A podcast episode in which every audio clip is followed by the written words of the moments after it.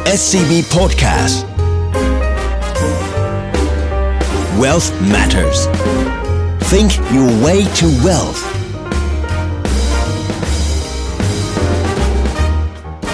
Presented by SCB Wealth สวัสดีค่ะ ขอต้อนรับทุกท่านเข้าสู่รายการ Wealth Matters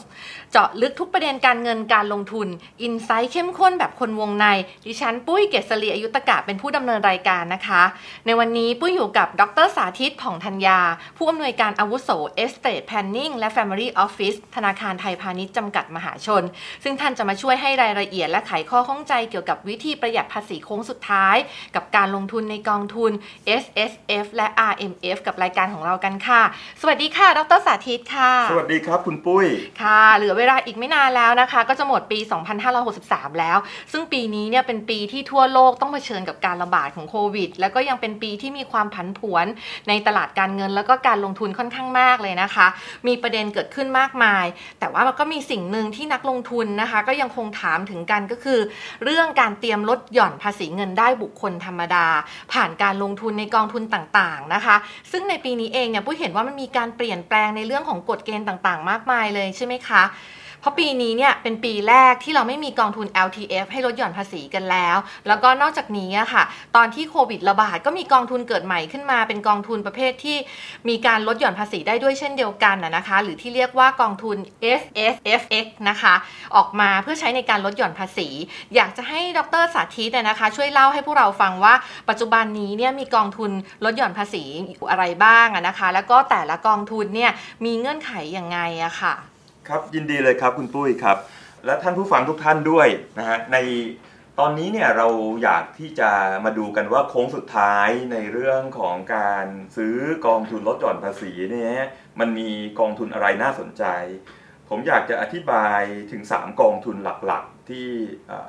นักลงทุนได้สอบถาม แล้วก็คนสนใจกันมาก กองทุนแรกนั้นเป็นกองทุนรวมเพื่อการเลี้ยงชีพ นะครับกองทุนรวมเพื่อการเลี้ยงชีพเนี่ยเราเรียกว่าเป็น retirement mutual fund retirement mutual fund นั้นใช้ตัวย่อภาษาอังกฤษว่า RMF กองทุน RMF นั้นเป็นกองทุนที่มีมานานมากแล้วค่ะนะครับแต่ว่าก็ยังเป็นกองทุนที่นักลงทุนใช้ต่อเนื่องนะครับแล้วปีนี้มันมีเรื่องของการปรับเปลี่ยนเงื่อนไขค่ะของการซื้อกองทุน IMF นะครับก็เลยเป็นที่มาที่เราจะต้องมาสรุปกันอีกครั้งหนึ่ง เพื่อให้นักลงทุนและผู้ฟังทุกท่านนั้นได้ มีความมั่นใจว่าใช้สิทธิ์อย่างไร ในกองทุน Retirement Mutual Fund นั้นเป็นกองทุนที่มีลักษณะของกองทุนเพื่อการเลี้ยงชีพ จึงมีลักษณะการถือครองค่อนข้างยาวนะครับการซื้อกองทุนประเภทนี้นั้นนักลงทุนจะต้องซื้อ กองทุนแล้วอยู่ในกองทุนอย่างน้อย 5 ปี และซื้อต่อเนื่องไปจนกระทั่งอายุครบ 55 ปีนะฮะเงื่อนไขจะมี 2 ประการ คือซื้อแล้วต้องอยู่ในกองอย่างน้อย 5 ปีและนะฮะเป็นเงื่อนไขและที่จะต้องมีอายุครบ 55 ปีนะฮะหลังจากอายุครบ 55 ปี และถือมาแล้วอย่างน้อย 5 ปีแล้วจึงจะขายกองทุนได้ค่ะแล้วการซื้อนั้นมีลักษณะการซื้อที่มีลักษณะต่อเนื่องนะครับ การซื้อต่อเนื่องแปลว่า ในกฎหมายนั้นจะอนุญาตนะฮะให้มีการยกเว้นการลงทุนได้แค่ปีเดียวนะฮะปีนึงคำว่าปีนี้คือปีปฏิทิน สมมุติว่าผมซื้อปีที่1นะครับแล้วผมปีที่ 2 ผมลืมซื้อ ผมก็ต้องมาซื้อปีที่3ค่ะนะครับจะจะหยุดซื้อ 2 ปีติดไม่ได้ ถ้าอย่างนั้นจะเรียกว่าไม่ต่อเนื่อง ใช่ครับอ๋อคำว่าต่อเนื่องก็คือจะต้องจริง ๆ กฎหมายอยากสนับสนุนให้ซื้อทุกปีแหละค่ะ แต่เขาอนุโลมว่าอะอาจจะลืมไปบ้าง แต่ลืมได้แค่ปีปฏิทินปีเดียวค่ะนะครับ อันนั้นเป็นเรื่องเงื่อนไขที่จะต้องมีการซื้อต่อเนื่อง แล้วมีขั้นต่ำไหมคะ ขั้นต่ำเนี่ยนะครับ ปีปัจจุบันนี้มีการแก้ไขกฎหมายนะครับ ในต้นปี 63 ที่ผ่านมาเนี่ยว่าจะไม่มีขั้นต่ำแล้วอ๋อนะครับ สมัยก่อนมีขั้นต่ำครับคุณปุ้ย มีขั้นต่บาทำ5,000 บาทนะฮะอ๋อ หรืออย่างน้อยก็ 3%ของเงินได้ แต่เดี๋ยวนี้ไม่มีขั้นต่ำแล้วปี 63 เป็นปีแรกที่เราจะไม่มีขั้นต่ำในการลงทุนซื้อกองประเภท retirement mutual fund กัน เพราะฉะนั้นนักลงทุนสามารถซื้อแค่ 1,000 บาทก็ได้ เท่าไหร่ก็ได้ก็ขึ้นอยู่กับว่าทางบริษัทหลักทรัพย์จัดการกองทุนรวมจะขายเท่าไหร่ ราะว่าบางครั้งถ้าซื้อน้อยมากต่ำกว่าพันเนี่ยผมเข้าใจว่าบางบริษัทอาจจะไม่ได้ขายเท่านั้นเองค่ะนะครับค่ะมันจะมีขั้นต่ำในการซื้อ แต่ค่ะเนื่องจากเงื่อนไขกฎหมายไม่ได้มีเงื่อนไขว่าจะต้องซื้อกี่บาท แต่ต้องซื้อนะฮะค่ะบางคนบอกว่าไอ้ที่ไม่มีเงื่อนไขต้องซื้อขั้นต่ำแปลว่าไม่ซื้อได้ไหมไม่ได้ เพราะว่าเมื่อกี้เราเพิ่งคุยกันว่าหลักการซื้อแบบต่อเนื่องค่ะก็คือคุณต้องซื้อแต่ซื้อเท่าไหร่ก็ได้ค่ะนะครับอันนี้เป็นเป็นเรื่องของกองทุน IMF ทีนี้เวลาถือต่อไปเนี่ยนะครับพออายุครบ 55 และอยู่ในกองทุนอย่างน้อย 5 ปีแล้วเนี่ยเราก็สามารถหยุดซื้อได้ ต้องอายุครบ 55 แล้วจะหยุดซื้อได้ค่ะนะครับพอหยุดซื้อได้ก็จะมีคำถามว่าขายได้ไหมก็ขายได้อีกเช่นเดียวกันอืมเพราะว่าครบ 55 แล้วแล้วอยู่ในกองมาอย่างน้อย 5 ปี ทีนี้เวลาเราซื้อเนี่ยเราซื้อได้แม็กซิมัมสูงสุดเท่าไหร่คะที่ขั้นสูงสุดของการซื้อเลยเพื่อลดหย่อนภาษีอะค่ะ ครับในการซื้อกองทุนอ่า retirement mutual fund กองทุนรวมนะครับอ่าเพื่อการเลี้ยงชีพนั้นเราจะซื้อได้สูงสุดที่ 30%ของเงินได้ แต่ทั้งนี้เนี่ยพอเอา 30%ของเงินได้คูณไปกับเงินได้ที่ต้องเสียภาษีประจำปีแล้วเนี่ยสูงสุดจะซื้อได้ไม่เกิน 5 0 0 0 0 0 บาทอ๋อนะครับค่ะมีมีขั้นสูงสุดผมอธิบายตัวอย่างนิดนึง สมมุติว่า ผู้มีเงินได้เนี่ยมีเงินได้อยู่ที่ 2 ล้านค่ะเป็นเงินได้ที่ต้องรวมคำนวณในแบบยื่นแบบเสียภาษี 2 ล้านนี้เนี่ยถ้าเราเอาไปคูณ 30%มันได้เงิน 6 0 0 0 0 0 6 0 0 0 0 บาทเนี่ยมันเกิน 5 0 0 0 0 0ค่ะนะนักลงทุนก็ไม่สามารถซื้อได้ได้6ทั้0 0ง0 0 600,000ต้องซื้อได้แค่5 0 0 0 0 0ค่ะเพราะฉะนั้นหลักการก็คือต้องซื้อจริง 30%ของเงินได้ที่ต้องเสียภาษี แต่ว่ารวมแล้วจะซื้อเกิน 5 0 0 0 0 0ไม่ได้ค่ะอันนี้คือหลักของ RMF อืม นะครับค่ะครบถ้วนกระบวนความเราก็ได้ข้อสรุปว่า IMF นั้นต้องลงทุนต่อเนื่อง ขั้นต่ำไม่มีแต่ต้องซื้อต่อเนื่องไป การอยู่ในกองทุนต้องอยู่อย่างน้อย 5 ปี และจนอายุครบ 55 ปีบริบูรณ์ จากนั้นจึงจะขายกองทุนได้ และก็ใช้สิทธิ์ในการที่ยกเว้นภาษีตอนขายได้ ในระหว่างการซื้อนั้นเมื่อไหร่ปีไหนที่ซื้อก็สามารถเอาจำนวนเงินค่าซื้อนั้นเป็นค่าลดหย่อนภาษีประจำปีนั้นได้ค่ะอืมแล้วก็ใช้สิทธิ์ไปเรื่อยๆ ปีไหนซื้อก็ใช้สิทธิ์ได้ แตกฟันหลอก็คือแปลว่า หยุดการซื้อได้แค่ 1 ปี ไม่เกินนี้ แล้วพออายุ 55 หรืออยู่ในกองทุนมาครบ 5 ปีแล้ว เพราะว่าเราอาจจะไปขายตอนอายุ 58 ก็ได้นะครับ ตอนอายุ 60 ก็ได้ แต่ต้อง 55 นะฮะอย่างเร็วสุดคือ 55ค่ะจนั่นเอริงงๆแล้วนี่เป็นกองทุนลดหย่อนภาษีที่เขาให้เราเนี่ยถือยาวที่สุดเลยใช่ไหมคะใช่ครับเพราะว่าเขามีวัตถุประสงค์เพื่อที่จะส่งเสริมการออมระยะยาวในวัยเกษียณใช่นะคะแล้วเพราะฉะนั้นเนี่ยคนที่ซื้อ RMF ก็ควรจะถือจนกระทั่งอายุ 55 ปีขึ้นไปค่ะครับต่อไปมีกองอะไรอีกมั้งไหมคะอ่ากองที่ 2 ที่เราจะคุยกันในวันนี้ก็เป็นกองทุนเพื่อการออมระยะค่ะยาว เราเรียกกันว่าเป็นอกองทุน Super Saving Fund Super Saving Fund เนี่ยหรือตัวอักษรย่อคือ S S F ในเรื่องของ Super Saving Fund เนี่ยนะครับผมเรียกภาษาอังกฤษว่า Super Saving Fund เป็นกองทุนเพื่อส่งเสริมการออม กองทุนนี้เป็นกองทุนใหม่ เพิ่งมีในปี 2563นะครับเป็นกองทุนใหม่ ผู้มีเงินได้จะซื้อได้สูงสุด 30%ของเงินได้ แต่ไม่เกิน 200,000 บาท นะครับะเป็นกองทุนที่ตั้งขึ้นมาอ่าโดยมีหลักเกณฑ์เมื่อต้นปีเรียบร้อยแล้ว ต้นปี 63 มีหลักเกณฑ์ชัดเจนละผู้ถือหน่วยลงทุนนั้นก็สามารถซื้อได้สูงสุด 30%ของเงินได้ แต่ไม่เกิน 200,000 ปัญหาของการซื้อกองทุน Super Saving Fund นี้เนี่ยก็คือไอ้2 0 0แสนที่ซื้อไปเนี่ยเพื่อไปใช้สิทธิ์ลดหย่อนภาษีนั้น มันจะต้องไปรวมกับกองทุนอื่นด้วย อย่างเช่นต้องไปรวมกับกองทุนรวมเพื่อการเลี้ยงชีพ ในกองที่หนึ่งที่ผมอธิบายไปแล้ว ก็คือ RMF เมื่อกี้ ใช่ค่ะมันจะไปรวมสิทธิ์กันด้วยค่ะทีนี้การไปรวมสิทธิ์กันเนี่ยอ่าประมวลรัษฎากรก็กำหนดว่าในเมื่อ IMF กำหนดสูงสุด 5 0 0 0 0นค่ะอันนี้กำหนดสูงสุด 2 0 0 0 0นแต่มันรวมกันค่ะนะครับ เพราะฉะนั้นบางคนเนี่ยเขาซื้อ IMF แล้ว 3 0 0 0 0นค่ะเขาก็จะมาซื้อตัวของ SSF S F ได้อีก 2 0 0 0 0ค่ะ0อย่างนี้ก็ได้ค่ะหรือบางคนเขาไปซื้อ RMF Retirement Mutual Fund เนี่ย เต็มสิทธิ์คือ 5 0 0 0 0 0แล้วค่ะเขาก็ไม่ต้องไปซื้อ Super SSF Saving Fund อีกแล้วอ่าเพราะว่ามันหมดมันหมดเกิสิทธิ์แล้วอ่าอย่างนั้นเป็นค่ะต้น ชัดเจนค่ะนะฮะทีนี้มันมีกองที่ 3 ครับ ที่เราค่ะอยากจะคุยกันวันนี้ วันนี้เราคุยกัน 3กองนะครัค่ะบกองที่ 3เนี่ยเราเรียกว่าเป็น Super Saving Fund เป็นกองทุนเอ่อเพื่อการออม เช่นค่ะเดียวกันเนี่ยแต่เป็น Super Saving Fund ที่เป็นกรณีพิเศษ อ่าที่เมื่อกี้นะเราคุยไปนิดนึงว่าใช่ออกมาชั่วคราวใช่ไหมใช่คะ ถ้าภาษาอังกฤษเราก็เรียกว่าเป็นเหมือนกับ Super Saving Fund แบบ Extra ค่ะแบบ Extra ยังไง มันเป็นกองทุน Super Saving Fund ที่ออกเพื่อช่วยเหลือ ในกรณีที่ว่านักลงทุนเนี่ยนะครับอยากจะลงทุนในช่วงที่มีเหตุการณ์โควิดอ่านะฮะช่วงนั้นเนี่ยกองทุนเนี้ยก็จะขายตั้งแต่วันที่ 1 เมษาของปี 63 จนกระทั่งถึงเอ่อสิ้นเดือนมิถุนาของปีค่ะ63 คือมีเดือนระยะเวลา 3 เดือนค่ะกองทุนนี้เป็นกองทุนที่เน้นลงทุนในตลาดหุ้น หรือตลาดหลักทรัพย์ อาจจะเป็น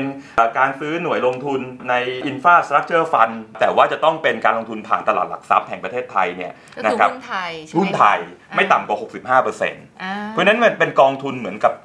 ผมไม่ผมไม่แน่ใจว่าเราจะเรียกว่ากองทุนช่วยตลาดหุ้นได้หรือเปล่า แต่น่าจะเป็นทำนองนั้นใช่เพราะกำหนดให้นักลงทุนซื้อแค่ 3 เดือนในช่วงค่ะที่มีเหตุการณ์โควิดแรงค่ะๆคือเดือน 4 เดือน 5 เดือน 6 ของปีนี้ค่ะที่ผ่านมา ก็ตอนนี้ก็แปลว่าซื้อไม่ได้แล้วซื้อไม่ได้แล้วครับขายแล้วค่ะ ไม่มีขายแล้วครับ แล้วก็เป็นกองทุนถ้าถ้าเราซื้อไปในช่วง 3 เดือนนั้นค่ะเมษาพฤษภามิถุนาถ้าเราอยากจะขายเราต้องเปลี่ยนภายในกองทุนประเภทเดียวกันนะครับอ๋อที่เราเรียกว่า Super Saving Fund แบบ Extra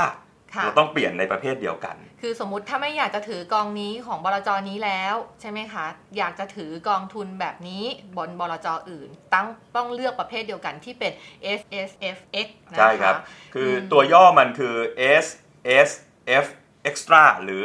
S S F X นั่นเองนะครับค่ะถ้าจะเอ่อมันจะเรียกยากนิดนึงภาษาอังกฤษมันมันมันเป็นตัวอักษรทำนองซึ่งนี้กองนี้เนี่ยเท่าที่ทราบคือไม่ต้องเอาไปรวมใช่ไหมคะ ในการที่จะไปคิดตัวลดหย่อนภาษีที่รวมกับกองตัว RMF หรือว่า SSF ธรรมดา เป็นตัวที่แยกออกมาต่างหากเลยใช่ไหมคะ ครับนี่ก็กฎหมายเขียนได้ค่อนข้างชัดเจนแล้วนะครับ กฎหมายมีระบุชัดเจนว่าเนื่องจากว่าเป็นกองทุนที่อ่าส่งเสริมการลงทุนในช่วงโควิดค่ะนะครับตลาดหุ้นก็มีการตก นะฮะของตลาดพอสมควรในช่วงนั้น เพราะฉะนั้นเนี่ยถ้าใครซื้อหน่วยลงทุนแล้วเนี่ยนะครับ30%เนี่ยอ่าใช้หลักว่าซื้อสูงสุด 200,000 บาท ถ้าซื้อไปตอนนั้นแล้วเราจะไม่เอา 200,000 บาทที่เขาซื้อสูงสุดเนี้ยไปรวมกับกองปกติค่ะกองปกติเนี่ยเราพูดถึง retirement mutual fund นะฮะกองทุนอ่า super saving fund ปกติ อันนั้นสูงสุดคือ 5 0 0แสนที่เมื่อกี้เราคุยกัน แต่ไอ้กองเนี้ยเราซื้อได้สูงสุด 2 0 0แสนแต่ไม่ได้ไปรวมโควต้ากับกองอื่นเลยอ่กฎหมายแยกกองหมดเลยค่ะถึงเรียกว่าพิเศษนะครับค่ะซึ่งอารมณ์ก็อาจจะคล้ายๆ คล้าย ๆ กับตอนนั้นที่เรามี LTF แล้วตอนนี้ยกเลิกไปใช่เพียงแต่ว่ากองนี้เนี่ยออกมา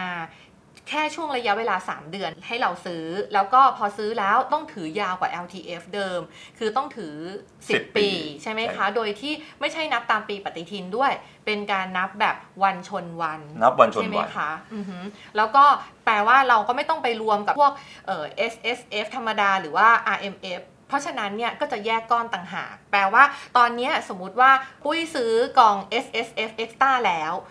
เหลือสิทธิ์ในการที่จะไปซื้อตัวกองอื่นๆ เพื่อลดหย่อนภาษีได้แม็กซิมัมสูงสุดเลยคือ 5 0 0 0 0 0บาทใช่ไหมคะ ถ้ารวมแม็กซิมัมสมมุติคนที่มีฐานภาษีเยอะๆ แล้วเขาก็อยากจะลดหย่อนภาษีให้เต็มที่ที่สุด เขาก็จะได้ก้อนของ S S F Extra 2 0 0 0 0 0และบวกกับก้อนที่เป็นแม็กซิมัมอีกก้อนหนึ่งคือ 5 0 0 0 0 0ครับอ๋อถูกต้องบางคนเนี่ยนะครับก็อ่าอาจจะจำหลักง่ายๆ ว่าปีนี้ไอกองพวกนี้รวมทั้งหมดแล้วเนี่ยเจ็ดแสนค่ะ แต่ผมว่าการจำแบบนี้ก็อันตรายใช่เนื่องจากว่า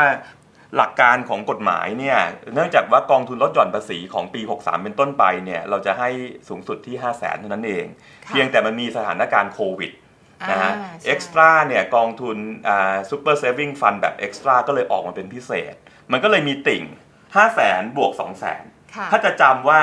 ปีนี้เป็นยังไงก็ใช้สูตร 5 0 0แสนบวก2 0 0แสนดีกว่าใช่เพราะไอ้บวกติ่ง2 0 0แสนเนี่ยไม่มันได้จะไม่มีเป็นอย่างนี้ในปีหน้าแล้วนะครับ แล้วเราเราก็หวังว่าจะไม่มีโควิดในปีหน้าอีกใช่ด้วยแล้วครับค่ะเราก็หวังว่าวัคซีนจะสำเร็จเรียบค่ะร้อยด้วยดีครับ ใช่ โอ้ชัดเจนครบถ้วนมากเลยนะคะสามกองและเราคุยกันไปนะคะ ครับคุณปุ้ยครับผมอยากจะถามปุ้ยนิดหนึ่งในเรื่องของนโยบายการลงทุนเนี่ยไอ้กองที่เราคุยกันเรื่อง retirement mutual fund หรือ super saving fund เนี่ย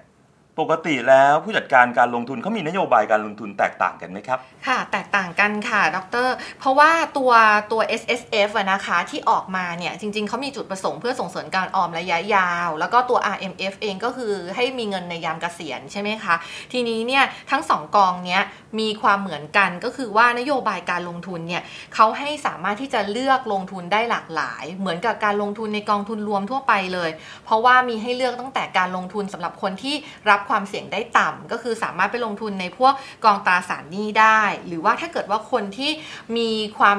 ต้องการลงทุนในสินทรัพย์เสี่ยงมากๆ ก็สามารถที่จะไปลงทุนได้ทั้งหุ้นไทย แล้วก็หุ้นต่างประเทศ แล้วก็รวมถึงพวกหลีดหรือว่ากองทุนรวมอสังหาริมทรัพย์ต่างๆ ด้วยนะคะ ซึ่งอันเนี้ยมันจะแตกต่างกับที่คุณเมื่อกี้ทางด้านดรเนี่ยพูดไปเกี่ยวกับ S S F Extra ซึ่งอันนั้นเนี่ยจะให้ลงทุนได้เฉพาะหุ้นไทยเพียงอย่างเดียวนะคะ โดยที่ต้องมีการลงทุนในหุ้นไทยเนี่ยไม่น้อยกว่า 65%ของมูลค่าหน่วยลงทุน เพราะฉะนั้นเนี่ยก็จะแตกต่างกันตรงที่ว่าถ้าเป็น S S F กับ R M F เนี่ยเราสามารถที่จะเลือกไปลงทุนหุ้นต่างประเทศ หรือว่าหุ้นในกลุ่มที่มีความหลากหลายเพิ่มมากขึ้นได้ ทีนี้เนี่ยในประเด็นที่ว่าใครเหมาะการลงทุนในหุ้นกลุ่มไหนเนี่ยเราอาจจะไปคุยกันอีกครั้งหนึ่งในเรื่องต่อไปนะคะ ทีนี้เนี่ยปุ้ยอยากจะถามว่า ถ้าเกิดว่าตอนนี้เนี่ยเราไม่สามารถซื้อตัว S S F Extra ได้แล้วเนี่ยรบกวนทางด็อกเตอร์นะคะช่วยทบทวนเกี่ยวกับเรื่องของความแตกต่างบน S S F Extra แล้วก็ความแตกต่างกับ S S F ธรรมดาให้ทุกท่านฟังหน่อยได้ไหมคะเผื่อบางท่านเนี่ยมีการลงทุนไปแล้วแล้วอาจจะจำรายละเอียดไม่ได้ ครับในเรื่องของความแตกต่างระหว่างกองทุนรวมเพื่อการออมแบบพิเศษ Super Saving Fund พิเศษกับ Super Saving Fund ปกตินั้นผมอยากตั้งหลักอย่างนี้นะฮะว่านักลงทุนเวลาซื้อเนี่ยจะเห็นภาพว่าไอ้แบบ Extra แบบพิเศษเนี่ยระยะเวลาในการซื้อมันแค่ 3 เดือน พอซื้อไปเสร็จเนี่ยกฎหมายเปิดเสรีจะซื้อกี่บาทก็ได้ ซื้อเท่าไหร่ก็ใช้สิทธิ์ภาษีเท่านั้นนะแต่สูงสุดไม่เกิน 2 0 0 0 0 0ไม่ไปรวมกองกับใครค่ะนโยบายการลงทุนก็พิเศษ คือซื้อได้นโยบายการลงทุนไปเน้นในเรื่องของหลักทรัพย์ ในตลาดหลักทรัพย์แห่งประเทศไทย 65%ขั้นต่ำแต่ต้องอยู่นานถึง 10 ปี 10 ปีนี่ก็เป็นนับวันชนวันเลยให้ครบ 10 ปีเลยค่ะเพราะฉะนั้นมันเป็นกองทุนที่เสริมขึ้นมาเป็นพิเศษอ่า ปีหน้าไม่มีอีกแล้ว ไม่มีแล้ว มีเฉพาะช่วง 3 เดือนนี้ค่ะนะฮะวิธีคิดก็คือกองนี้จะต้องแยกออกเลยเด็ดขาด ไปจากการคิดเรื่องกองทุนลดหย่อนภาษีปกติเลยค่ะนะฮะแต่ไอ้กองทุนเพื่อการออมปกติเนี่ยที่เรียกว่า Super Saving Fund ปกตินั้น มันเป็นกองที่มีลักษณะเอ่อถาวรกว่าค่ะนะครับกระทรวงการคลังเปิดให้กองนี้ใช้ปีนี้เป็นปีแรก แต่ให้คำมั่นว่าในกฎหมายก็คือ จะให้กองเนี้ยซื้อได้ต่อเนื่อง คืออยากจะซื้อกองแบบประเภทนี้ก็ซื้อปีหน้าก็ได้ แต่กระทรวงการให้ให้เวลา 5 ปี นักลงทุนสามารถซื้อ Super Saving Fund เนี่ยปีนี้แล้วปีหน้าไม่ซื้อก็ได้นะครับหรือซื้อปีนี้ปีเดียวปีต่อไปไม่ซื้อเลยก็ได้ค่ะแต่ทำไมกองแบบนี้ที่เรียกว่า Super Saving Fund ปกติเนี่ยเราเอาไปรวมกับกองพวก RMF กองเอ่อ Provident Fund เพราะว่ามันเป็นเรื่องส่งเสริมการออมเหมือนกัน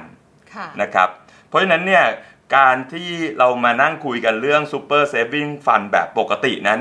มันเป็นเรื่องของการคุยในภาพการออมระยะยาวค่ะนะครับที่ภาครัฐส่งเสริม เพราะฉะนั้นเนี่ยมันแยกกองจาก Super Saving Fund แบบ Extra อันนั้นเป็นกองทุนช่วยตลาดหุ้นค่ะนะครับถ้าจะพูดง่ายๆแบบนั้น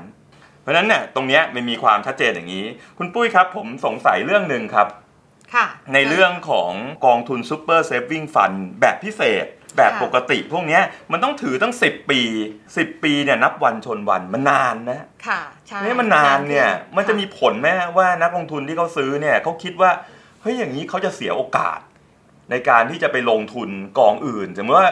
อนาคตลงทุนอะเองหรือเออไปลลงงที่อื่นลงทุนแบบอื่นอะไรอย่างค่ะเงี้ยใช่คือจริงๆแล้วต้องบอกว่าการที่เขาให้ถือยาวๆเนี่ยถือเป็นเรื่องดีนะคะ เพราะว่าเขาก็มีการวิเคราะห์กันออกมาแล้วว่า ยิ่งถ้าเราลงทุนเนี่ยยาวเท่าไหร่เนี่ยมันจะช่วยลดความเสี่ยงและลดความผันผวนของการลงทุนของพอร์ตการลงทุนได้นะคะ เพราะว่าจริงๆเนี่ยการลงทุนน่ะนะคะมันจะมีวัฏจักรทางเศรษฐกิจ ซึ่งตลาดหุ้นเนี่ยก็จะมีการเคลื่อนไปตามวัฏจักรด้วย มันก็จะไม่สามารถที่จะมีทุกปีที่ตลาดหุ้นจะดีได้นะคะการที่เราลงทุนระยะยาวเนี่ยมันจะช่วยลดความผันผวนในส่วนของเวลาที่เราไปเจอในช่วงที่หุ้นตกหลุมอะค่ะในช่วงที่มันมีการแบบปรับตัวลดลงเยอะ ๆ อะไรอย่างเงี้ย ถ้าเราไปจับตามจังหวะ มันก็มีโอกาสที่เราอาจจะไปขายนะคะ ตอนที่หุ้นมันอยู่ในตัวขายแบบขายหมูนะคะ หรือว่าติดดอยอะไรอย่างนี้ เพราะฉะนั้นเนี่ยการถือระยะยาวเนี่ยจริง ๆ แล้วเนี่ยมันช่วยลดความผันผวนในการลงทุนได้ดีกว่า แล้วก็นอกจากนี้เนี่ยเงื่อนไขของการลงทุนของ S S F แล้วก็ R M F เนี่ยเขาก็สามารถที่จะให้เราเนี่ย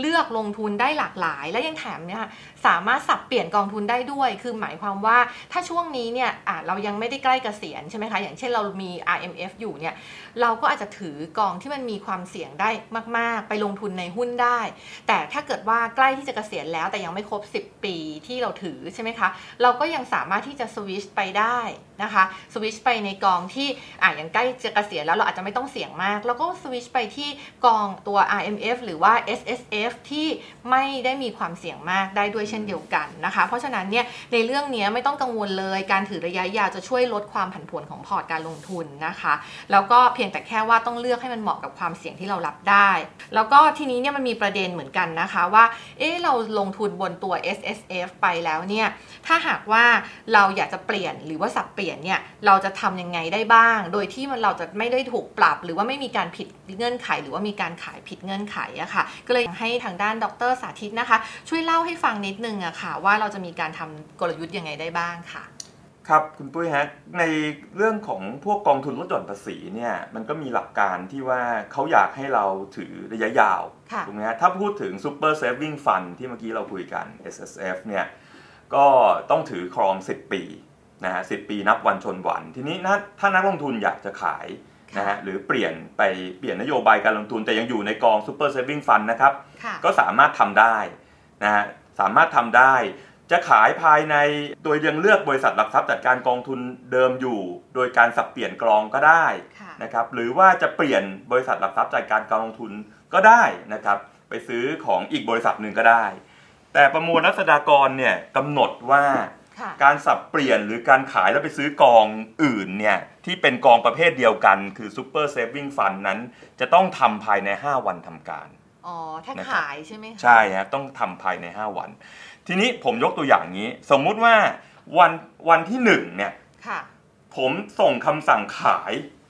นะฮะหรือส่งคำสั่งสับเปลี่ยนเนี่ยนะครับจะต้องมั่นใจนะครับว่าวันที่ 1 ส่งนะครับ ประมวลรัษฎากรกำหนด 5 วัน เพราะฉะนั้นวันที่ 2 วันที่ 3 วันที่ 4 วันที่ 5 วันที่ 6 วันที่6เนี่ยจะเราจะต้องคำสั่งต้องไปถึง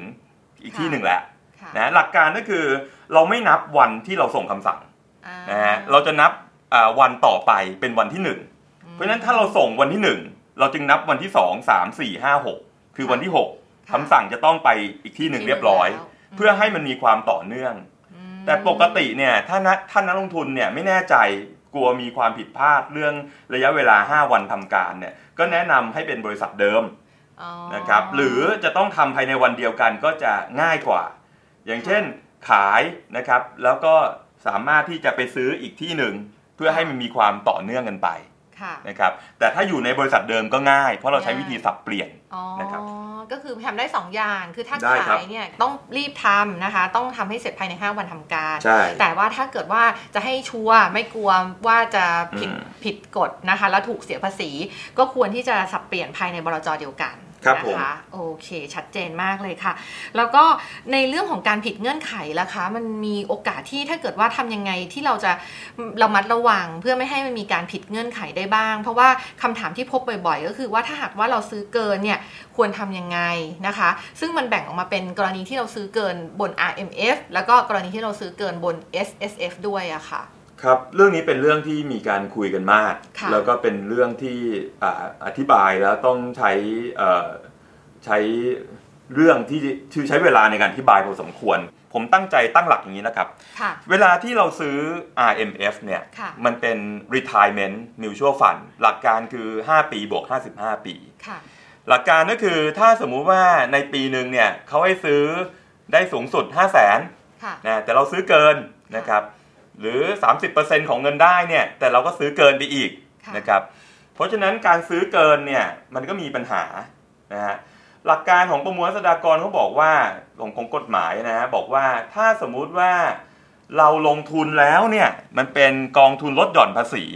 นะครับสัมภากรให้สิทธิ์สองประเภท คือ 1 สิทธิ์ลดหย่อนค่ะนะครับสองตอนขายยกเว้นอืม เพราะฉะนั้นเราต้องจำเสมอนะฮะเพื่อจะไปตอบโจทย์เมื่อกี้นะครับว่าสิทธิ์ลดหย่อนนะฮะกับสิทธิ์ยกเว้นตอนขายค่ะเพราะฉะนั้นเนี่ยตอนที่เราซื้อเราจะต้องรู้ว่าสมมุติว่าผมซื้อไปแล้ว ผมซื้อเกินนะค่ะฮะเพราะฉะนั้นในปีนั้นเนี่ยผมก็ใช้สิทธิ์เท่าที่กฎหมายให้ค่ะแต่ผมพลาดซื้อเกินไปแล้วค่ะนะฮะเพราะฉะนั้นสมมุติว่าเขาให้สิทธิ์ลดหย่อน เพราะว่าคุณซื้อได้แค่แสนหนึ่งก็พอเพราะกฎหมายบังคับให้แค่แสนหนึ่ง เพราะ 30%ของเงินได้คือแสนเดียวสมมุตินะฮะผมซื้อเกินอ่าซื้อแสนห้าผมก็ใช้สิทธิ์ในการลดหย่อนได้แสนหนึ่งเพราะว่าเวลาเรายื่นแบบมันล็อกอยู่ในแบบแล้วว่ามันไม่เกินนะฮะมันก็ใช้สิทธิ์ไปแสนหนึ่งอันนี้ก็มีคำถามนักลงทุนว่าไอ้ห้าหมื่นทำไงค่ะประมวลรัษฎากรก็บอกว่า เอ้ย คุณก็ใช้สิทธิ์ลดหย่อนได้แค่แสนหนึ่งแล้วแหละค่ะแต่ไอ้ห้าหมื่นที่คุณซื้อเกินเนี่ยอ่าถ้าคุณขายเมื่อไหร่เนี่ย จะได้สิทธิ์ยกเว้นจากการขายต้องรอไปต้องห้าปีบวกห้าสิบห้าอืมเพราะฉะนั้นนักลงทุนก็ต้องรอไปอีกนานเลยนะ ใช่ นี่เป็นเหตุผลที่เราเตือนทุกท่านว่า อย่าซื้อเกินสิทธิ์อ่านะฮะมันไม่ได้แย่ตอนใช้สิทธิ์ลดหย่อนหรอก เพราะเราไม่ได้ใช้อยู่แล้วค่ะเพราะว่าแบบแสดงรายการเขาล็อกค่ะแต่มันแย่ตอนขายอ๋อนะฮะเพราะว่ากว่าจะได้รับสิทธิ์ยกเว้นเนี่ย ผมต้องรอไปต้อง 5 ปีบวก 55 อ๋ออะตัวอย่างง่ายๆ ผมไปซื้อแสนห้าค่ะเขาให้สิทธิ์ผมในการลดหย่อนได้แค่แสนเดียวอ่าค่ะไอ้หน่วย50,000เนี่ยที่ผมซื้อเกินเนี่ย ผมจะขายเลยเนี่ยเขาก็บอกว่าขายได้นะ ถ้ากำไรเสียภาษีอ่าแต่ถ้าไม่กำไรก็ไม่เสียภาษีค่ะนะฮะเทียบกับกองปกติ กองปกติหมายถึงกองทุนรวมทั่วไปเลยนะฮะที่ที่ไม่ได้ลดหย่อนภาษีอะไรเลยเนี่ยนะถ้ามีกำไรลดยกเว้นเลยนะอ่าใช่แต่ไอ้นี้เนี่ยเป็นกองทุน IMF กำไรเนี่ย ไม่ยกเว้นถ้าผิดเงื่อนไขคือซื้อเกินสิทธิ์ค่ะอันนี้เคลียร์นะฮะค่ะหลักการประเภทนี้เรามาใช้กับ Super Saving Fund เหมือนกันอืมกล่าวคือสมมุติว่าผมซื้อ Super Saving Fund เขาให้ใช้สิทธิ์ 30%ของเงินได้สูงสุดไม่เกิน 2 0 0 0 0 0ผมกลับซื้อเกินค่ะสมมติว่าผมไปซื้อบลจหนึ่งก็ซื้อไป 2 0 0 0 0 0อีกบลจหนึ่งผมก็ไปซื้อกับเขาอีก 2 0 0 0 0อ่า0มันเกินรวมเป็น400,000ใช่ไหมรวมเป็น4 0 0 0ค่ะ0 0 ก็จะมีประเด็นว่าเวลาผมใช้สิทธิ์ลดหย่อนก็ใช้ได้ที่เดียวแหละคือ 2 0 0 0 0 0เพราะว่าสิทธิ์สูงสุดมัน 2 0 0 0 0 0ค่ะปรากฏว่าไอ้สองแสนที่เกินมาผมทำยังไงอืมคำตอบก็คือผมก็ใช้สิทธิ์ลดหย่อนไม่ได้หรอกค่ะแต่ปัญหาคือแล้วเมื่อไหร่ผมจะได้ยกเว้นารออีกต้งถื10ปีอ่าทีนี้ถ้านักลงทุนขายเลยนะครับ เกิดไม่รอ10ปีอะขายเลย ก็มีคำถามว่าขาดทุนหรือเปล่า ถ้าขาดทุนเนี่ยไม่เสียภาษีค่ะถ้ากำไรเสียอ่า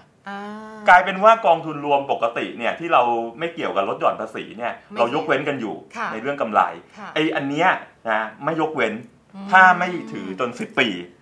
นะครับอันนี้ไม่รู้ว่ามันมีความชัดเจนเพิ่มเติมไหมฮะชัดเจนเลยค่ะอ่าก็คืออย่างสรุปง่ายๆเลยก็คือทุกท่านนะคะ ก็ต้องระมัดระวังตัวเองโดยการซื้อตามสิทธิ์เท่าที่สิทธิ์ที่เรามีในการลดหย่อนอย่าซื้อเกินนะครัคะบแล้วก็เวลาขายก็ขายตามเงื่อนไขถูกต้องไหมคะใช่ค่ะ ได้เลยค่ะโอ้โหวันนี้เนี่ยนะคะ เราได้ครบถ้วนทุกประเด็นเลยนะคะ เกี่ยวกับเรื่องของการลงทุนในวันนี้ เกี่ยวกับเรื่องของการลดหย่อนภาษีนะคะ ซึ่งวันนี้เนี่ยครบในทุกประเด็นแล้วนะคะ ก็ต้องขอขอบคุณทางด้านดรสาธิตผ่องธัญญามากเลยนะคะ ที่มาให้ความกระจ่างกับพวกเราเกี่ยวกับเรื่องของการวางแผนภาษีในวันนี้ ขอบคุณมากนะคะ แล้วพบกับ Wealth Matters เจาะลึกทุกประเด็นการเงินการลงทุน insight เข้มข้นแบบคนวงในกันอีกครั้งใน episode ต่อไปนะคะสำหรับวันนี้ สวัสดีค่ะ สวัสดีครับ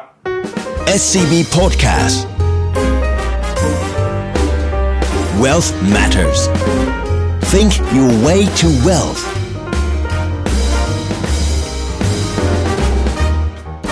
Presented by SCB Wealth